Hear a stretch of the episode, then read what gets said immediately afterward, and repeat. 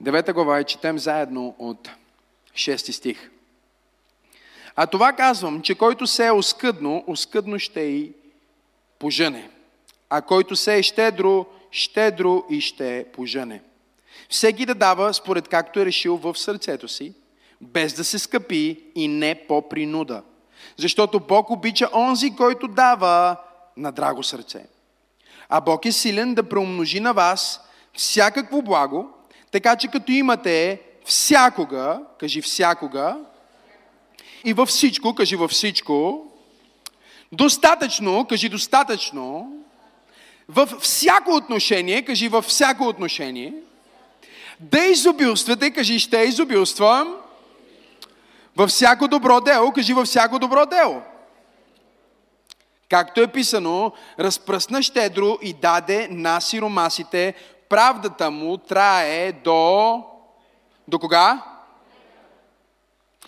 Правдата му трае до века. Правда не говори толкова много за състояние, колкото за позиция. Дори когато говорим за това дали ти си праведен, не става дума толкова за моментното състояние, колкото за позиция. Праведността е позиция. Да бъдеш прав. Праведност идва от това да бъдеш прав или да имаш право. Пред кой? Пред Бога. Ти си праведен, защото имаш изправно взаимоотношение с Бога, можеш да стоиш пред лицето му, както казва еврей, без страх, пред престола на умилостивление, пред престола на благодат, откъдето получаваш милост. Защо? Защото имаш праведност. Тази праведност няма нищо общо с това как се чувстваш. Тя има всичко общо с позицията, която си наследил в Исус. И когато апостола, типично като книжник и фарисеин, а, бивш, се опитва да аргументира начина по който Господ би желал ние да живеем, той използва всички тези стратегически подбрани думи, за да иллюстрира снабдяването, което Бог е промислил за всички нас. И нека да прочетем 8 стих заедно, защото искам наистина да влезне дълбоко в духът ви. 8 стих, готови, четем. А Бог е силен, заедно с мен, а Бог е силен да преумножи на вас всякакво благо, така че като имате всякога, във всяко, всичко достатъчно, във всяко отношение, да изобилствате във всяко добро дело. Нека го прочетем още веднъж. Цялата зала от 8 стих четем. А Бог е силен да преумножи на вас всякакво благо, така че като имате всякога в всичко достатъчно във всяко отношение да изобилствате във всяко добро дело. Всичко, всичко, всичко, всичко. Между другото, на старогръцки всичко означава всичко. Означава, че абсолютно нищо не е извън това всичко. Той казва и покрива абсолютно всяка област и казва достатъчно. И когато казва достатъчно, той знае, че ще има пет християни, на които ще кажат, Бог казва, че ще имаме само достатъчно и ще създадат доктрина от това. И затова казва и изобилно. От една страна е достатъчно, от другата страна е изобилно. И от една страна е за да имате вие всякога, от друга страна е за да имате за всичко, което се случва на земята. Това иллюстрира Божията воля, че няма нещо хубаво, което да се случва на земята, което а, а, ти да останеш безучастен, към което ти да, да останеш без принос. Бог казва, аз искам да те благословя по такъв начин и аз съм снабдил за теб по такъв начин и съм промислил за теб по такъв начин, че всичко добро, което се случва на земята, да бъдеш участник, да бъдеш посред екшена на Божите благословения, да бъдеш посред помазанието, да бъдеш посред благоволението. Когато се появи някаква нужда или нещо добро, което трябва да бъде снабдено, Бог казва, аз искам ти да имаш всякога. Всякога означава, че няма време в твоя живот, в което ти си в липса и не можеш да покриеш нуждата на някой.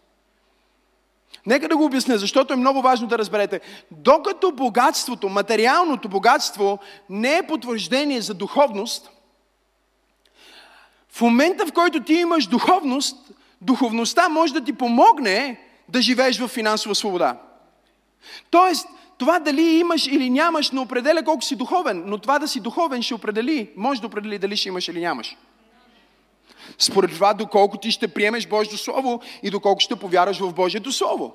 И ние имаме тези два лагера, разбира се. Едните са онези, които претендират, че колкото си по-беден, колкото си по-скромен, колкото по, по-невидим, буквално си, толкова по-свят си. Но е точно толкова а, еретично да кажеш, че духовността на един човек се измерва с богатство, колкото да кажеш, че духовността на един човек се измерва с бедност.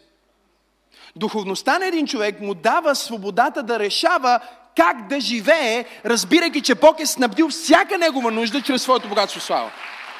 О, ако ръкопляскаш, ръкопляскай, като че наистина вярваш. Така че докато един човек може да е духовен и да реши да живее много скромно, друг може да е духовен и да реши да кара Мерцедес. И това не го прави по-недуховен. А, и пък онзи, който е решил да кара колело, въпреки че може и той да си купи Мерцедес, не значи, че той пък не е духовен, защото кара колело. Тоест, ние не измерваме духовността. Много е важно да разбирате това. На един човек според това дали е беден или богат и според това как изглежда, защото духовното не е материалното, но материалното се влияе от духовното. Така че едно нещо е сигурно. Божието Слово казва, че ако ти си дете на Бога, ти не си обречен на бедност и липса и дългове. Бог е промислил за теб да имаш във всичко, повече от достатъчно, по всяко време и да изобилстваш, за да може да даваш за абсолютно всяко добро дело. И когато говорим за това, разбира се, някой ще каже, да, ама това е Стария Завет. И за това, понеже Павел е бил фарисей на фарисеите и знае как вие ще помислите като едни добри християнски фарисеи. Той казва, както е писано, разпръсна щедро и даде на сиромасите, правдата му трае до века. С други думи, позицията му по това, позицията му по отношение на тези въпроси е завинаги. Той не се е променил, той не е друг Бог в Новия Завет. Същия Бог, който е в Стария Завет, е и в Новия Завет. Просто Стария Завет е сянката на същността. Но ние не сме против сянката, защото дори сянката ориентира за това къде се намира истината. Сега в момента мислите, които минават през умовете ни, са мислите, това е страхотно, обаче не е така в живота ми. И всеки път, когато ти се намираш в служба като тази и слушаш проповед като тази или четеш Библията дори у дома и ти намериш този дисконект, който създава огромен дискомфорт в твоята душа и психика, Едното нещо ти казва всичко, всякога, бам, бам, бам, бам, бам, бам, това обещание, а другото нещо, реалността, ти казва противоположното на обещанието, ти избираш според това колко си духовен вече. Дали ще вярваш в твоето състояние или ще вярваш в Неговото Слово. Защото всичко, което Той обещава в своето Слово, е нещо, което ти трябва да изискаш. И знам, че много хора, а, много хора няма се съгласат с това, но ако ти не искаш това, което Бог ти дава, ти няма да получиш това, което Бог ти предлага. Просто защото Бог няма да ти насили благословение върху тебе, а, просто защото е написано в Неговото Слово. Знаеш ли какво е Неговото Слово? Неговото Слово е разкритието на Неговата воля към теб. И ти решаваш във всеки един случай, нали, ние четем. В Неговите рани ние сме изцелени. Сега ние може да кажем, да, пише го в Библията, обаче аз си имам болката. Какво правиме сега? В момента, в който аз имам болката, а същевременно това нещо го пише в Библията. Тогава решаваме дали ще изискаме това, което ни е дадено. Изцелението ни е дадено. Ще го изискаме ли? Свободата ни е дадена. Ще я изискаме ли? Благословението ни е дадено. Ще го изискаме ли? Бог каза на Моисей. Подарявам ти обещаната земя. На теб и на Израел, както съм казал. На Авраам, Исак и Яков. И съм се заклел в името си, че ще го изпълня.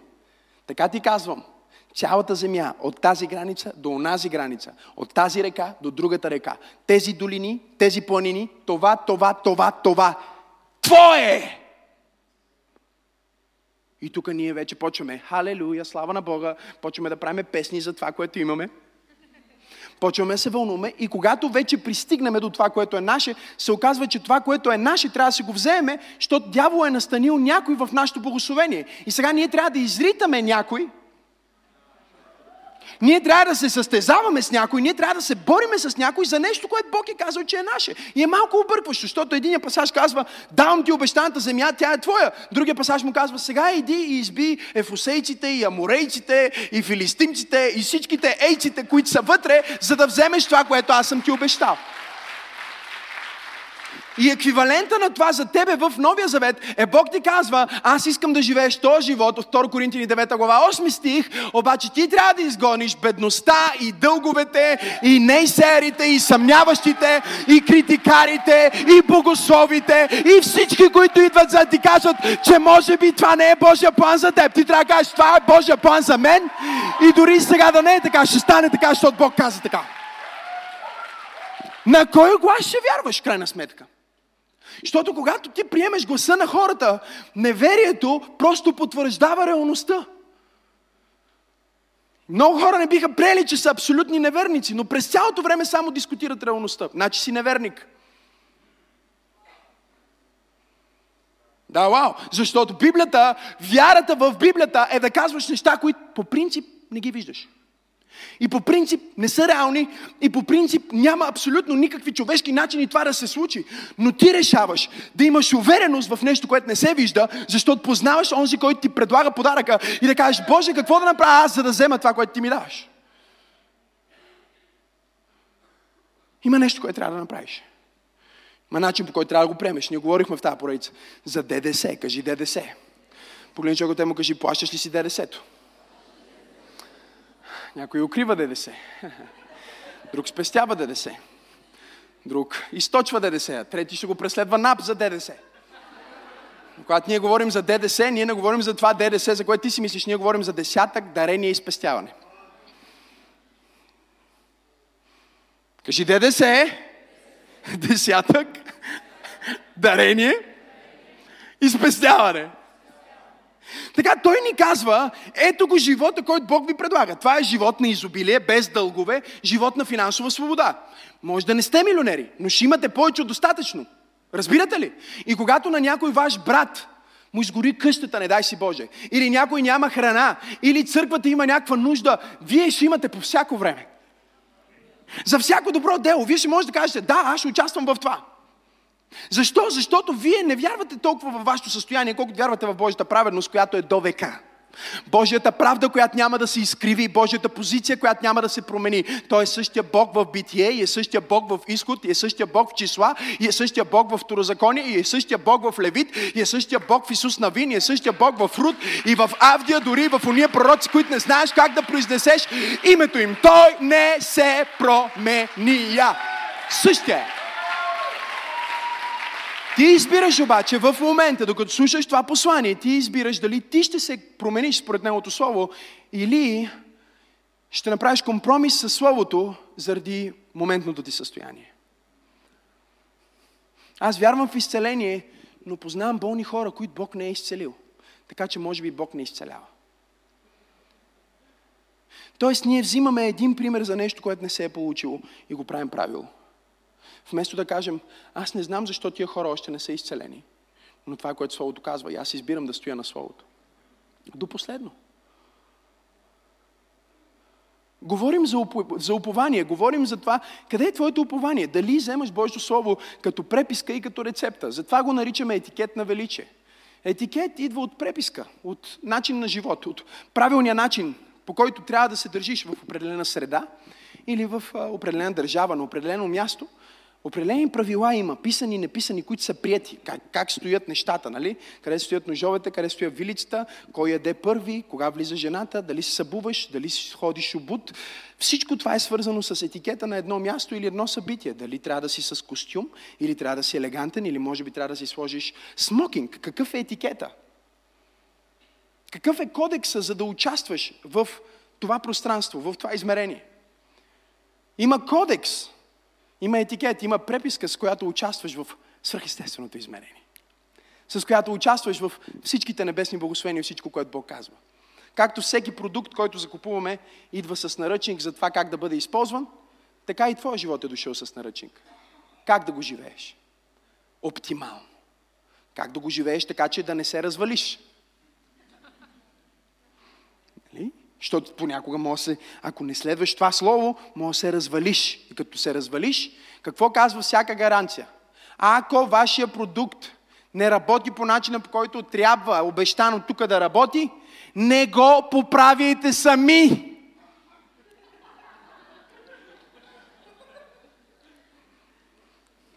Да, ние, ние четеме тия гаранционни карти и спазваме. Ние четеме рецептата на лекаря и я спазваме. Аз си мисля, какво ще стане с тази църква и какво ще стане с теб като християнин, ако вземеш Божието Слово по-сериозно от преписка и по-сериозно от рецепта и кажеш това, което Словото казва, аз ще го живея, това е моят кодекс на поведение, това е моят етикет на величие, аз ще изпълня това, което Бог има за мен и ще ходя в Неговото благословение. О, ако ръкопляскаш, ръкопляскай, като че говоря за тебе в момента. О, ако му даваш слава, дай му слава дори на балкона, защото той заслужава цялата слава. Разбирате ли? Обаче ние какво правиме? Ние какво правиме? Ние взимаме продукта и сме като братовчера. Всички имате такъв братовчет. И аз имам един такъв. Който той рецептата никога не я чете, той устройството, инструкциите никога не ги чете, защото той си знае вече. И колко християни имаме такива? Които казват, аз това го знам, аз това съм го чувал, аз колко години съм в църквата. Нали? Аз какъв християнски стаж имам. Едно време в църква пробуждане правихме майтап с християни, които идват от други места и казват, аз имам много дълъг стаж. Им казахме, че са стажанти, но в друга църква, да не идват в нашата да стажуват. Да, те имат стаж, те са вярващи от 50 години. Не ми казвай от колко години си вярваш. Кажи ми дали живееш оптимално това, което Бог ти е обещал. Аз искам да видя живота ти как свети. Искам да видя децата ти как пророкуват. Искам да видя семейството ти как е здраво. Искам да видя как процъфтяваш в дома на Бога. И не е нужно да имаш дълъг стаж на вяра, но е нужно да вземеш това слово и да кажеш, това, което словото казва, аз ще приема това за факт. И всичко останало ще го подреда около това слово, защото това слово е светлина на пътеката ми и веделина на пътя ми. И това е истината за мен. Хайде, църква, аз проповядвам словото. Кое избираш? Кое избираш? Въпрос на доверие. Ще следваш ли словото по този начин? Чуй, отиваш, взимаш го това нещо и пише. Ако се повреди в едикъв си срок, знаеш, ти също имаш срок, нали знаеш? 70, 80, където Бог даде 90. Вчера изпращахме останките, тялото на бабата на, на Теди, която е един от първите вярващи в нейния род. Вече колко поколения следват нейния пример. Една жена, която не изпуска служба в неделя, не изпуска молитви, нищо не изпуска. Тя винаги ходи на църква. Всичко е подредено около Божието Слово.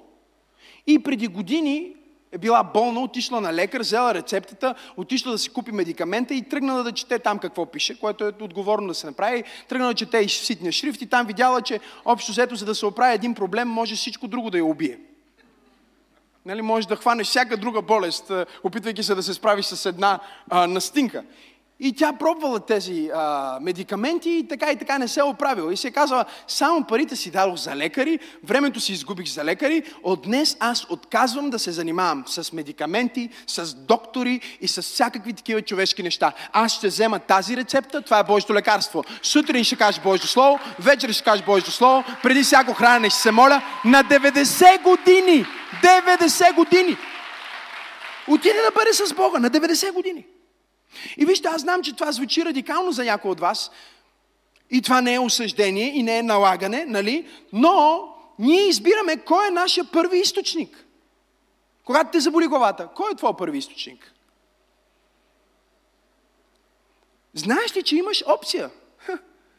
Има християни, които не знаят, че имат опция. Защото не са влезнали дълбоко в това слово, в рецептата, в инструкцията, в това, което обяснява всички функции. Разбирате ли, че ако отидем сега в някое племе в джунглата и занесем един iPhone, който и да е номер вече 11 Pro, на един такъв, който никога не е виждал ток през живота си и му подадем това нещо, той може да си мисли, че това е инструмент за чупене на орехи. Ще вземе този iPhone и чувам, че е много здрав новия, това не е реклама, ще почне да чупи орехи с него. Може да погледне стъклото и да каже, а, това е отражение, няма нужда да ходя до, до ръкичката, до извора да си гледам лицето, мога да си гледам лицето тук. Дори няма да знае за Face ID, няма да знае, че може да си направи снимка, няма да знае, че може да звънне на тъщата, кой иска да звъни на тъщата, така или иначе, но а, нали, няма да знае за всичките функции, които са вътре. Защо? Защото не може да прочете опътването. И има много християни, които са точно по този начин. Те имат всички тези опции и функции, които Бог ни е дал, но те спират, защото не влизат в опътването. И после, когато животите им не работят добре, те отиват в допълнителна грешка, защото идва с инструкция, идва с гаранционна карта и в гаранционната карта има следната клауза. Ако вашия инструмент, твоето тяло, твоето семейство не работи добре, не се опитвайте да го поправите сами и не го водете в неауторизирани сервизи. Защото гаранцията ви отпада, нали? Настинал той, разболял се или не може да има дете, опитал се да направи, не можал, вместо да отиде в авторизирания сервис в Божието семейство, в църквата на живия Бог, там където се проявява Божието Слово, той е отишъл малко там при една гадателка, тя да му оправи проблема. Разбирате ли? И това, което става е, че гаранцията ти спира, защитата ти спира и проблемите ти се увеличават. Стана тихо в тази презвитарианска църква. И той казва, кое избирате? Всъщност е въпрос на доверие, въпрос на вяра. Те от вас, които бяхте на първата служба, нямате право да участвате в тази иллюстрация, която ще направя сега. Просто предупреждавам.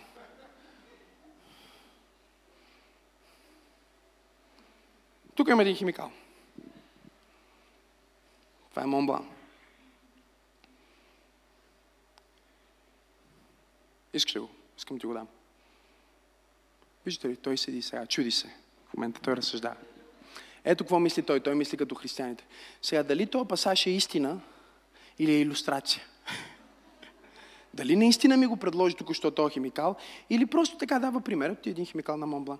Разбирате ли? Така спокойно се изправяме, тръгваме, защото ние си мислиме, че това е някакъв... А, някакъв, има някаква шега тук. Това не е сериозно в момента, което пастора го прави. Нали? Искаш ли този химикал? Ти? Тя дори не знае дали за нея става въпрос. Ето аз ти го предлагам. Това е Монблан. Подарък ми, истински. Хубав Монблан. Ма ти стоиш там, окей, няма проблем. Сега, не знам. Миро, искаш ли един Монблан? Окей, добре де, ама ма, ти си стоиш, не смисъл, съжалявам. Не, не, не, не, смисъл, виж, то, то е дадено, ама не, не, смисъл трябва да се дойде и да се вземе. Той Бог не ти го предлага е така да дойде и го даде. Не знам, предлагам му. Вики, Вики някой. Не знам кой ще е първи, кой ще успее първи да дойде. Окей, okay, заповядай. Ей, то Миро, бе! Сподели благословението. Нека им ръкопляскаме. Той директно отиде в следващата точка в моята проповед. Но ето сега, той е химикал на Виктория. Това не е просто пример. Аз всъщност наистина го подарих. Обаче ние четеме Божието Слово и четеме за изцеление и си казваме, ми ако Бог иска, трябва да ми го даде. Нали? Ако ще Господ, нека ми даде това благословение, ако ще Господ, нека ми даде това изцеление, а Бог казва, аз ти го давам, обаче аз няма да дойда да ти го сложа в ръцете, аз ще те викна, ще те призова и може да има съпротива срещу твоето благословение, но ако ти се изправиш и ако ти го изискаш, това, което аз съм ти обещал, ще бъде реалност в твоя живот. Имам ли пет човека в църква пробуждане? Които казват, аз ще се боря за Словото на Бог в моя. Аз ще се боря. Това, което Бог ми е казал, то пасаж, аз искам да го живея. Аз искам да живея във 2 Коринтияни 9.8. Някой си прави сватба и аз казвам, мога ли да я плата? Бум, я плащам. Някой има нужда от кола, бум, купувам му кола. Пастора казва, ще купуваме раници на всички деца. Аз казвам, аз ще участвам с хиляда раници.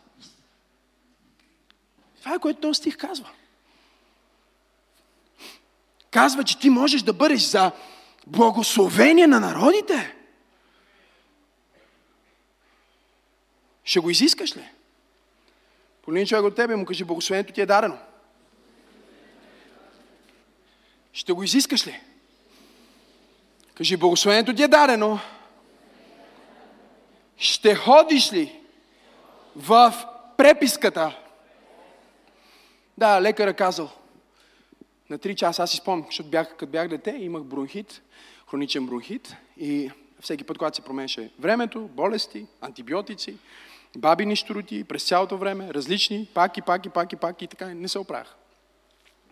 И в един момент, а, нали, отиваш там при лекар, лекарът казва, хей, пак ли ти бе Максимчо?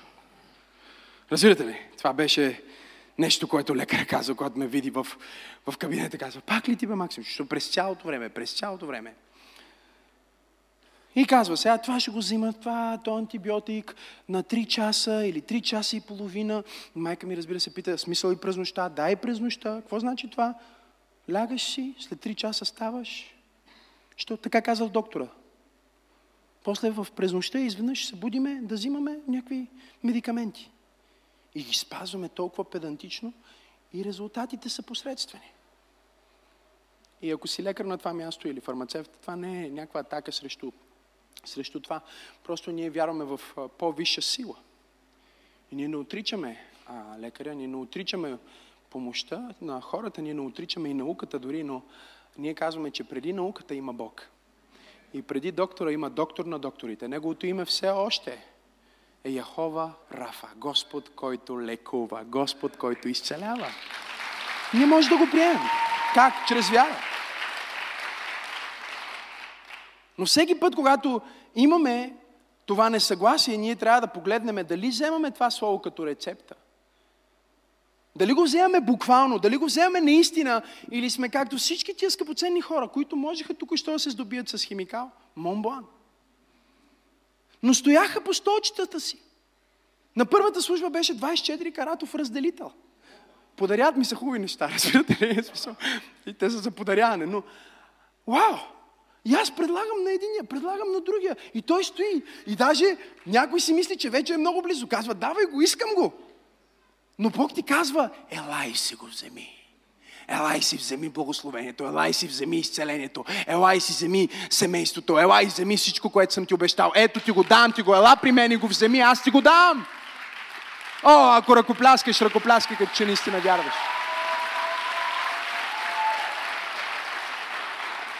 Благословения живот започва с Словото, продължава с Словото, завършва с Словото. Няма момент, в който това Слово е малко или не е налично в живота ти и ти можеш да продължиш да ходиш в благословение. Ти караш на изпарения. Трябва да спреш да караш на изпарения и да заредиш резервуара на твоя дух с Божието Слово. Рецепта за здраве, рецепта за благоуспяване. Не е рецепта, която ти обяснява, че никога няма да имаш проблем. Или че никога няма да имаш неволи. Напротив, Божието Слово казва, много са неволите на праведния, но Господ ще ги избави от всички тях. Как? Чрез своето вечно Слово, чрез своята вечна истина. Аз пророкувам на някой на това място и казвам, че може да си имал много неволи, но Бог, Бог, казах, че Бог ще те избави от всички тях. Ако вярваш в това, защо не дадеш на Бога едно дарение на ръкопляскане? И това беше получение. Трябваше да бъде получение, но вие отидохте в проповед. Вие сте виновни. Десети стих казва, а този, който дава семе на сеяча, кажи семе на сеяча. И казва, хляб за храна ще даде и ще умножи вашето семе, кажи семе, за идва и ще направи да изобилстват плодовете на вашата с други думи, вие имате сега тази правда. Кое е твоята правда? Твоята правда всъщност е Христовата правда. Ти нямаш твоя собствена такава. А ако ти си християнин и се опитваш да бъдеш по-праведен, ти от, буквално отхвърляш праведността на Бога. Ти си отпаднал от благодата. И трябва да се покаеш за мъртви дела. Защото ти не можеш да имаш своя праведност. Ти имаш само една праведност и тя е Христовата праведност.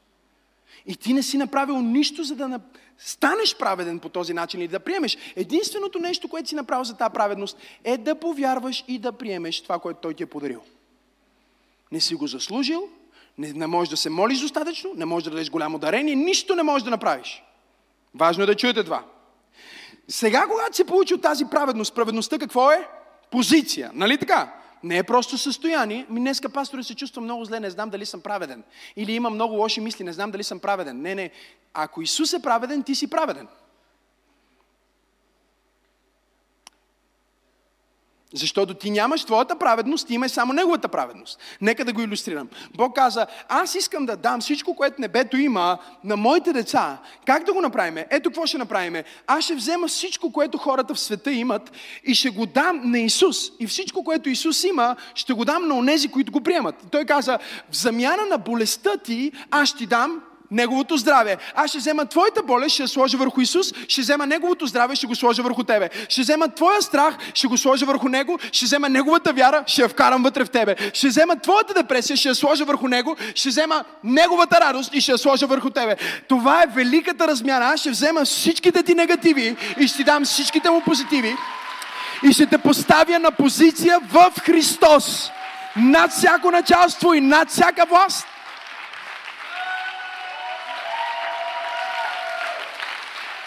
Праведен. Кажи, аз съм праведен. Само с праведността на Исус.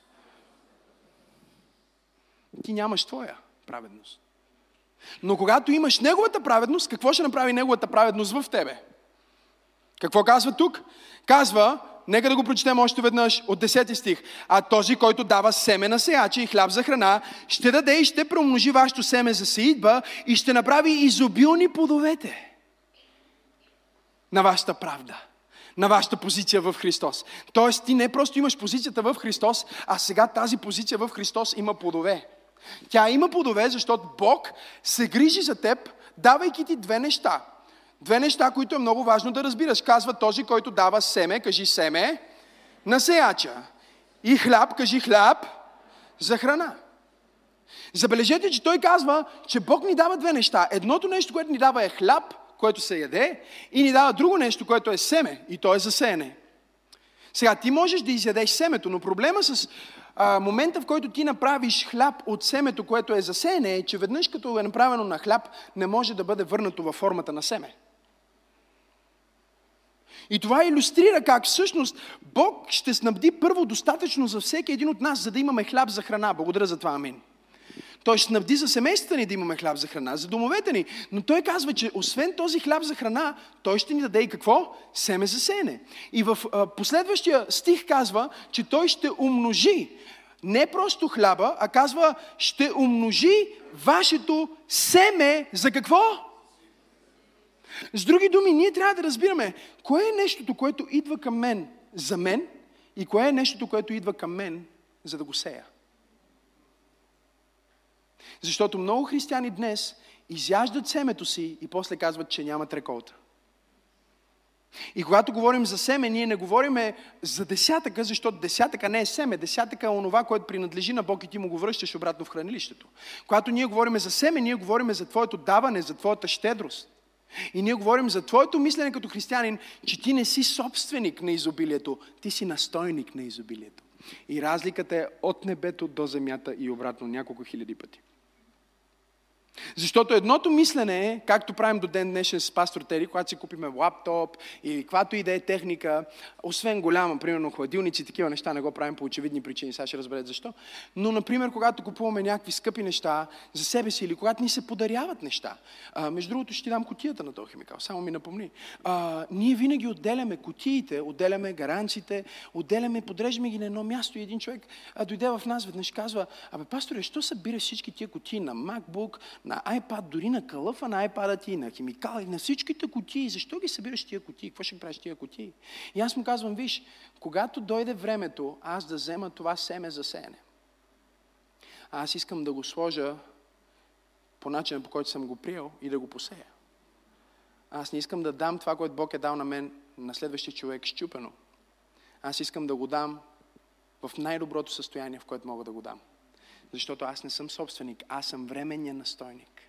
Аз не живея чрез това, аз нямам нужда от това за моя живот. Това не е хляб за храна. Това е семе за сеене. И същото мислене е за дрехите ми, същото мислене е за парите ми, същото мислене е за колата ми, същото мислене е за всяка част от живота ти като християнин. Ти трябва да осъзнаваш, това хляб за храна ли е или семе за сеене? И ако това е семе за сеене, аз трябва да се погрижа за това семе, то да стигне до онзи, който е следващия сеяч. Жетвата да продължи напред, за да може този цикъл на благословение да минава от човек в човек и от поколение в поколение. Много от лаптопите, компютрите, които се ползват от медията, са такива, които са били наши с пастор Тери или на някой друг от лидерите в църквата. И ние сме решили да вземем нов, или сме дали новия, или сме дали такъв, но винаги го даваме в котията и винаги го даваме по начина, по който сме го взели. И чуйте, аз знам, че за някой от вас в момента това звучи като светове напред. След малко ще ви шокирам наистина, защото се видях с един мой приятел и се сетих за това, че той беше първият човек, който ми каза, аз отидох, пратих жена ми до банката, за да изтегли чисто нови 100 доларови банкноти. За да ти дам дарение. И аз се разплаках, казвам, това е, не е нормално, вече това не съм го чувал, това е някаква нова идея, нали? Какво, какво имаш преди? Той каза, не, не, ние имахме, просто аз исках а, да взема, той е еврейн, месиански проповедник, казва, исках да взема най-доброто и да посея най-доброто. Защото когато се дава на Бог, както учи и писанието, не се дава куцо или сляпо или нещо повредено. И аз не давам на теб, аз давам на Бог чрез теб. Това е семе. Кажи семе за сеене и хляб за храна. И какво прави Той с нас, когато ние сме добри настойници на семето? Той умножава семе за сеене. Забележете, че не казва Той умножава хляб за храна. Но казва, той умножава семе за сеене, защото той ви вкарва в небесната економика, където винаги има повече от достатъчно. Кажи го с вяра, в небесната економика има повече от достатъчно. Кажи недостатъчно, повече от достатъчно. 11 стих, почти съм свършил. Вижте какво казва. За да бъдете богати във всяко отношение – за да бъдете богати във всяко отношение и щедри при всякакъв повод. И чрез вашата щедрост ще се поради благодарност към Бога. Колко е силно това? Защото извършването на това служение, това е служение, не само изпълва нуждите на светиите, но чрез многото благодарности се излива пред Бога. Понеже поради служението, чрез което сте се доказали, с други думи, чрез това служение вие се доказвате. Това е доказателството за вашата праведност. Това е плод на вашата праведност. Понеже поради служението, чрез което сте се доказали, те славят Бога за вашето послушание. Съпътстващо изповядването на Христовото благовестие и за щедростта на а, вашето споделяне с тях и с всички. 14 стих казва, а и в молитвите си за вас. Сърцата им ще закопнеят за вас, поради дадената ви изобилна Божия благодат. Да благодарим на Бога за Неговият неизказан дар. Други преводи казват за Неговия дар, който не може да бъде описан с думи. Не може да бъде описан с думите на проповедника. Това е силно. Вижте какво казва. Всъщност казва, когато вие имате всичко, кажи всичко. Ще им помогнеш ли, Венци? По всяко време, кажи всяко време. За всеки повод, кажи за всеки повод. Да изобилствате, кажи да изобилствам. Във всяко добро дело, кажи във всяко добро дело. Какво ще стане, когато вие разпознавате семето за сене и хляба за храна? Казва, няма да има нужда между вас, която не е снабдена. Няма да има нещо, което някой светия се нуждае, което да не е промислено от Бога. Но в момента, в който на някой му изгори къщата, както наскоро имахме този брат, който се случи това с него. И моментално, свръхестествено, църквата, хората се организират. Един отива, носи храна, друг отива, носи пари, друг отива, носи му дрехи, друг отива и прави нещо. Изведнъж тази праведност, която имаме в Христос, не е само на думи, тя е доказана в действията ни. Доказана е в плодовете на нашата щедрост. Но вижте какво става, вижте какво става. Най-силният момент е вечерта, когато той човек си сяда на трапезата и две неща се случват заради нашата щедрост. Едното е, че той започва да благодари на Бога. Халелуя! И сега твоето снабяването, семето ти е отишло толкова далеч, че е стигнало до Божия престол. Библията казва, става възпоменание пред него, минава през устата на този човек. До него е стигнало като тениска, през него е отишло като хваление. Ух!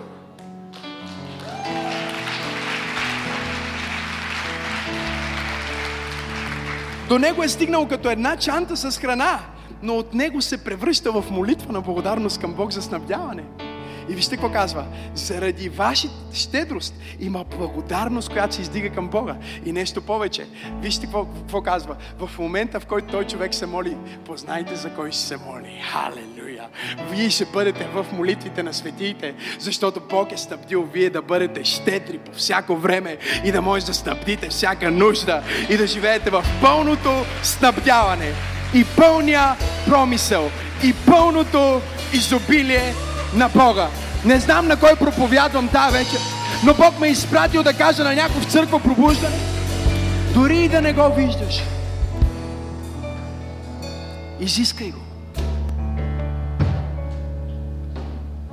Аз съм имал такива моменти, в които има кауза или има нещо добро, в което искам да участвам.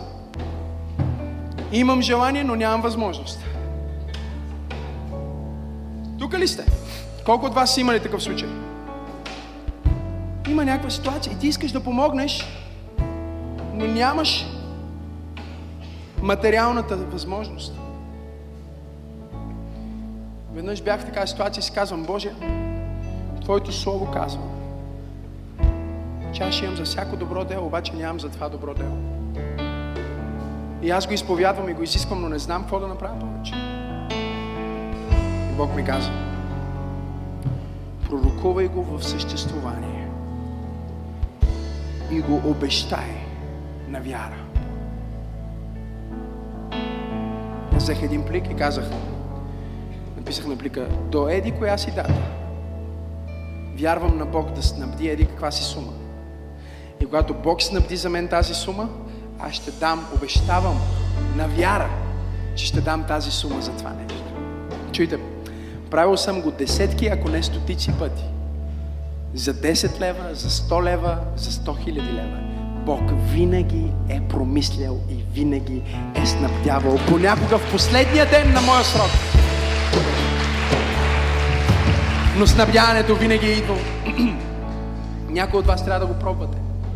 Виждате нужда в живота на някой ваш близък и сърцето ви, сърцето ви казва, аз искам да помогна на този човек, но нямате възможност.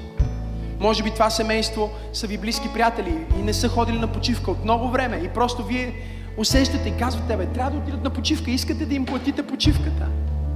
Или искате да ги изпратите в Израел 2020 с пастор Макс. Обаче нямате възможността. И тогава това, което ще направите, ще кажете, Боже, аз вярвам повече в Твоето Слово, отколкото в моето моментно състояние. И на база на Твоето Слово, аз обещавам с вяра, че когато Ти снабдиш това нещо за мен, аз вече съм го определил къде ще отиде, коя нужда ще снабди и кой живот ще промени. Имам ли някой в църква пробуждане, който казва, аз ще вярвам на Бога за невъзможни неща. Аз ще вярвам на Бога за всяка област на моя живот и за животите на хората около мен. О, ако ти си той човек, защо не му дадеш 10 секунди на слава? Толкова се радвам, че успя да чуеш това послание. Ти можеш да си гарантираш, че няма да пропуснеш нито една проповед, нито една нова песен и нищо от прекрасното съдържание, което идва към църквата, като се субскрайбнеш към нашия YouTube канал. Така че точно сега може да натиснеш subscribe и да последваш канала на Църква Пробуждане. Нещо друго, което можеш да направиш е да дариш. Ако тази проповед и другите такива послания, които качваме, благославят живота ти, аз те насърчавам да бъдеш съпричастен, като участваш и натиснеш точно сега на иконката Дари. Всичко, което правите, наистина има значение. Бъдете благословени!